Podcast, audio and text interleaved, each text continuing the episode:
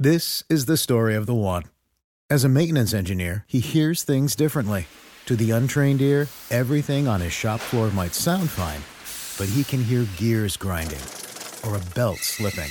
So he steps in to fix the problem at hand before it gets out of hand. And he knows Grainger's got the right product he needs to get the job done, which is music to his ears. Call, clickgrainger.com, or just stop by. Grainger, for the ones who get it done. Uh,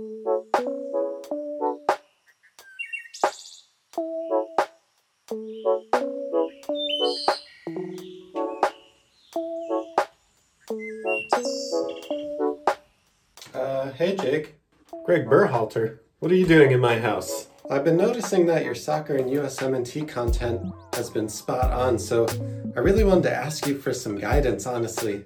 Oh man, thanks so much, Gregg, but do you mean by guidance? Aren't you about to announce your March World Cup qualifying roster? Well, yeah, see, that's actually what I wanted to talk to you about. So, Ricardo Pepi isn't doing so well at Augsburg. I haven't really called in Jordan Pefok for a while, so I'm kind of at a loss with what to do with my number nines, and I, I just need someone to dive deep and tell me who is the best striker in the US men's national team pool. Well, I mean, that's a really tall order. I'm not really part of the staff, but I mean, I'll try my best, but I mean, you got before I start even, you have to tell me what are on your feet, man. Well, these old things, I mean, they're just the new Yeezys, but pretty sicko mode, right? They haven't really come out yet though, so you'll probably see them on the next USMNT Twitter post because that's really what's important here. All right, man. I really don't care about those. I'm sorry I even asked. I'll I'll do what you say, but just get out of my house, man. You're you're so creepy. I will, I will. But you know what? If this video gets 300 likes, then I'll actually take your advice and hear what you have to say about the USMNT striker pool. Okay. Bye.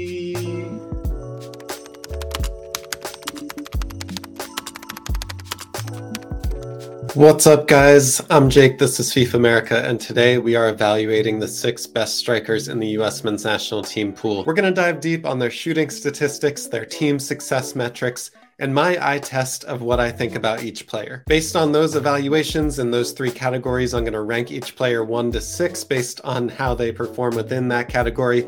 And then finally, at the end, we're going to total all those numbers up and figure out who is the best number nine in the US men's national team pool. Now, guys, this video has been in the works for a few weeks between researching, filming, editing, scripting. All of that has taken a ton of time and effort, but I'm genuinely proud of this one. Please share this video and share it widely. I don't ask this often in my other videos, but I would absolutely love it if this could go to a really wide audience of people that love soccer or the US men's national team and goes to everyone out there that wants to learn more about the sport. All right, let's kick off and talk about the players that we're going to be evaluating for this. All right, within our striking pool, we have six main players that have been a part of the qualifying windows over the last few months.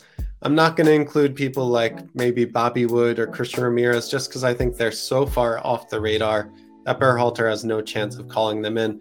So the people that we're really looking at today is Josh Sargent, Jesus Ferreira, Jordan Pefok, Ricardo Pepi, Gyasi Zardes, and Daryl Dike. Daryl Dike does have a hamstring injury, but is expected to be back towards the middle to end of this month.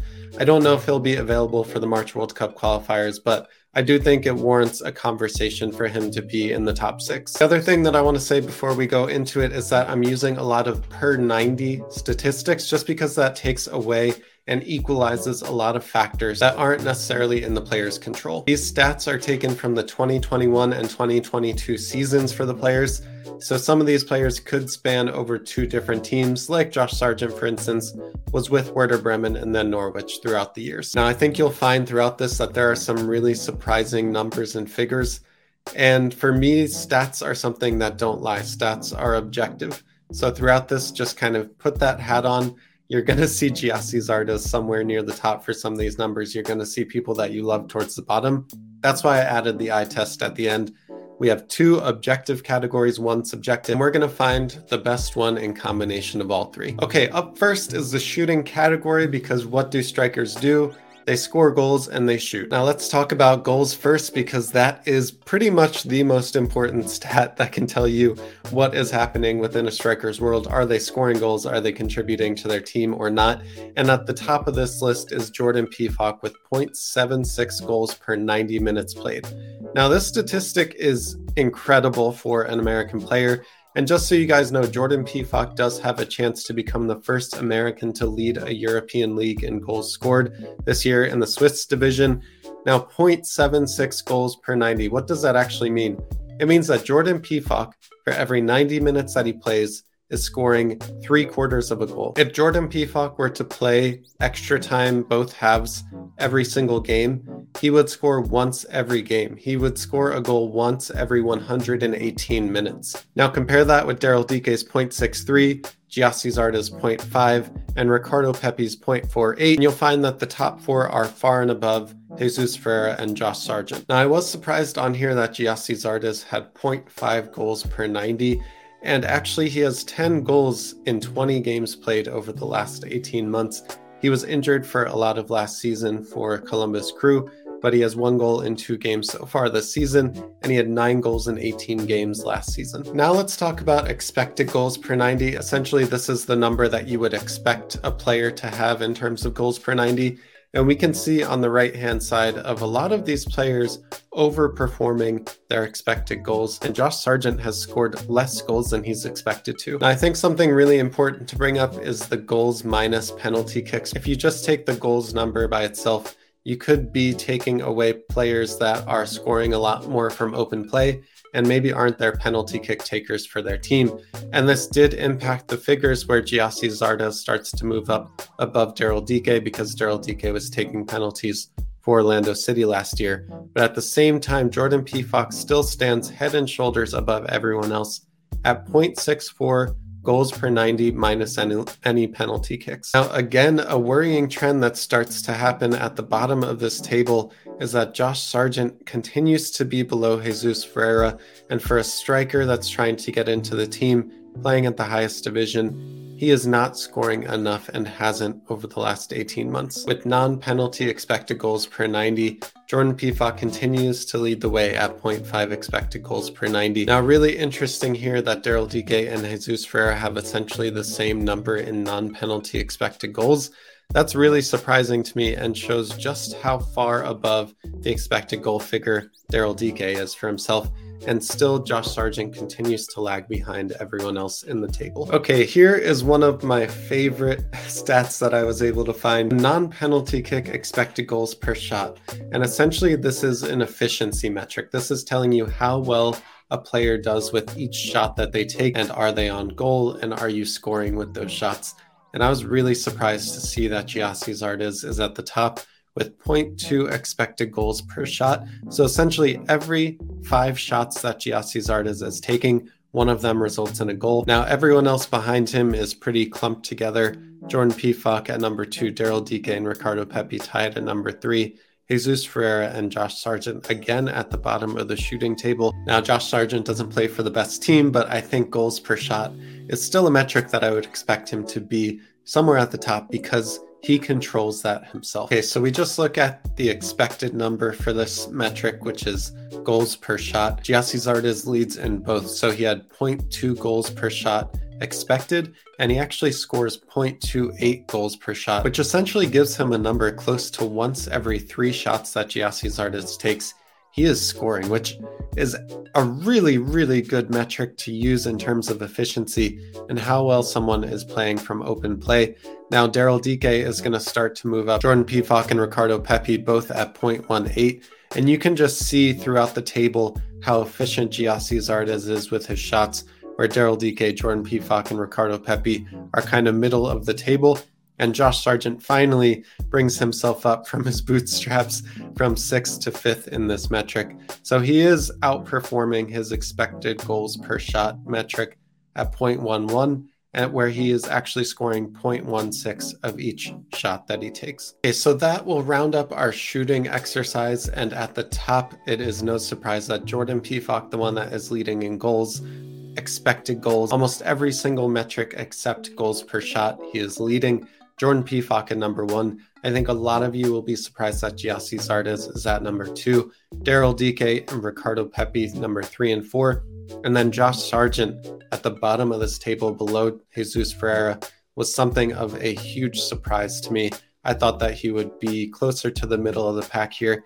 Even though he's not scoring goals, I still thought that his expected goals or that his goals per 90 would start to tick him up but actually he's way below even the middle of the table like Daryl Dike and Ricardo Pepi. Okay, now we're going to talk about teamwork metrics, which is really at the base of it, how well did you do in contributing to the success of your team? So we're going to look at aerial duels won, pressures per 90, team success per 90, and goals and assists combined. Now let's start with aerial duels because it's something that might get lost a lot with people that are maybe more of a target forward that don't get enough touches or dribbles, but still contribute to their team's success.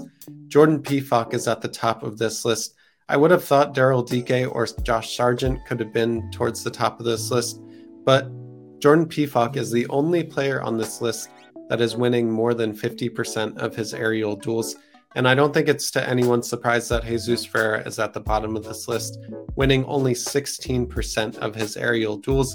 Again, he's more of a drop in forward. He's not really a target or someone that you're going to play long to. But the fact that Ricardo Pepi is such a huge drop off from Josh Sargent from 44% to 28% that is a huge and shocking drop off from Josh Sargent to Ricardo Pepi. Okay, let's talk a little bit about passing now in the assist category. I don't think it's anyone's guess that Jesus Ferreira is going to be at the top of this list. Jesus Ferreira provides 0.37 assists per 90 essentially providing an assist once every three games. He was my expected person to be at the top of this list for assists per 90. Now, Josh Sargent is starting to creep his way up to the table, but Jordan Pefok is someone that really surprised me at number three with 0.13 assists per 90. That is higher than Ricardo Pepi, Daryl Dike, and Gyasi Zardes. Okay, so let's combine some stats here where it's really about your full contribution to the team and that is goals and assists minus any penalties per 90. And Jordan Pefok is at the top of this list with 0.76 goals and assists per 90 minus any penalties. Now, here it gets really interesting because we're talking about total contribution, and you would expect Jesus Ferreira's stock to rise in this instance, and it certainly does. He is not far behind Jordan Pefok's 0.76 goals and assists per 90. Jesus Ferreira is right there with him at 0.71 and everyone else behind them is kind of grouped together around 0.5. That includes Ricardo Pepi, Gyasi Zardes, Daryl Dike, and Josh Sargent. Now, again, I think this is a worrying trend for Josh Sargent as we are starting to include assists and team contributions. Maybe someone that's not necessarily playing the number nine, but also playing as a winger should have more assists and more contributions to his team's success but he continues to be at the bottom of these lists. Okay, we have to talk about key passes, which this metric is really interesting. It's essentially a pass that results in a shot, but that player doesn't score. So key passes are really a pass that leads to a shot and isn't counted in the assist metric. So it's some way to basically give credit to a player where maybe the shooter doesn't take a good shot or doesn't finish the chance for themselves.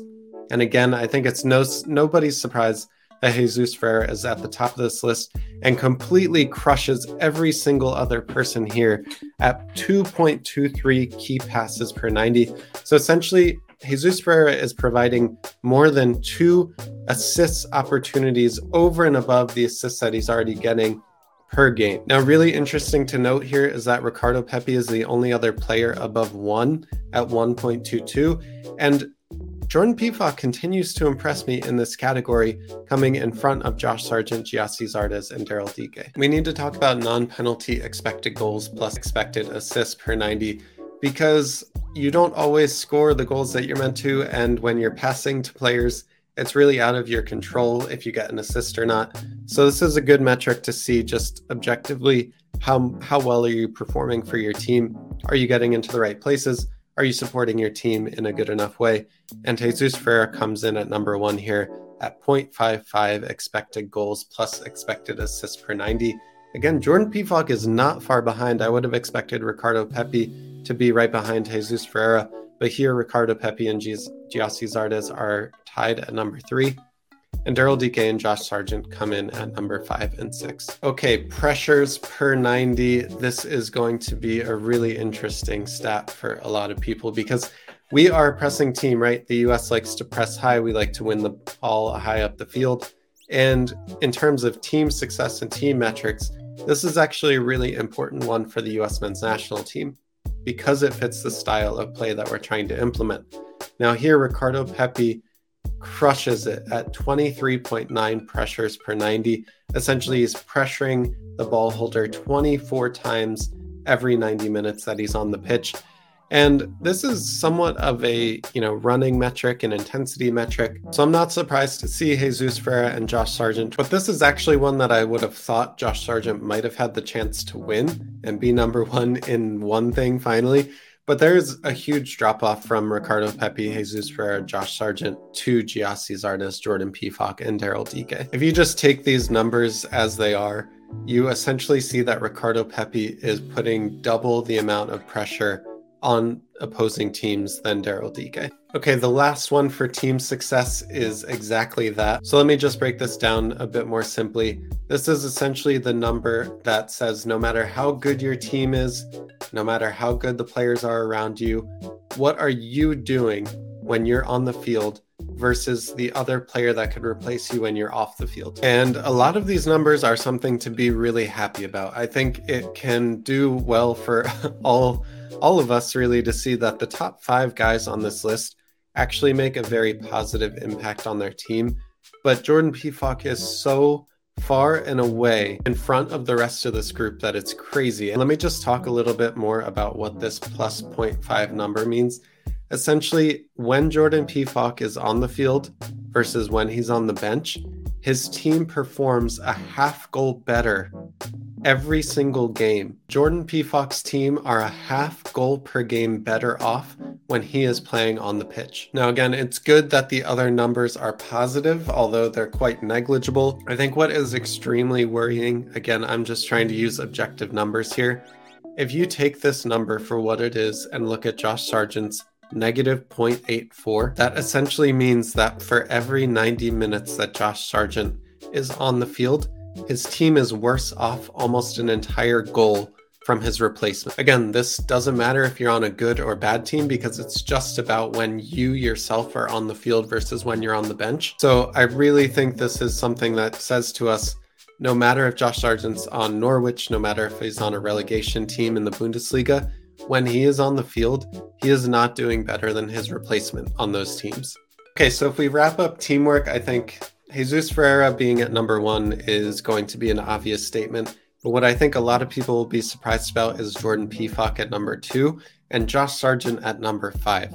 What that says to me is that Jordan Pefok contributes a lot more to his team than just goals. We talked about pressures per 90, we talked about aerial duels, goals and assists, all of those things put Jordan Pefok at number two. Okay, the numbers do not lie. I think on the flip side of that, where a lot of people will look at Josh Sargent and say he works hard for the team, he provides everything else over and above goals. Well, the numbers don't necessarily confirm that. If we look at pressures per 90, the aerial duels won, the assists, all of those other things over and above goals, well, Josh Sargent didn't necessarily fare much better against the other five best strikers in the US men's national team pool. Okay, now let's move to the last category, which is really my evaluation of these players and ranking them in order of how I see them and their contributions to the US men's national team. This is just my eye test, okay, guys? So I want to hear down below in the comments if you agree or disagree with me because everything else up to this point was objective. Those were numbers. You can't disagree with them. But at this point, this is subjective. This is how I see the players. So I want to hear how you guys see them down below in the comments. I put Ricardo Pepi up at number one just because I think he is a phenomenal talent. He brings so much to the table. He is so well rounded for this team. We talked about goals, we talked about assists, we talked about pressures, aerial duels, plus or minus. All of those things Ricardo Pepi was in the mix for, whether he was number two, number four, number three.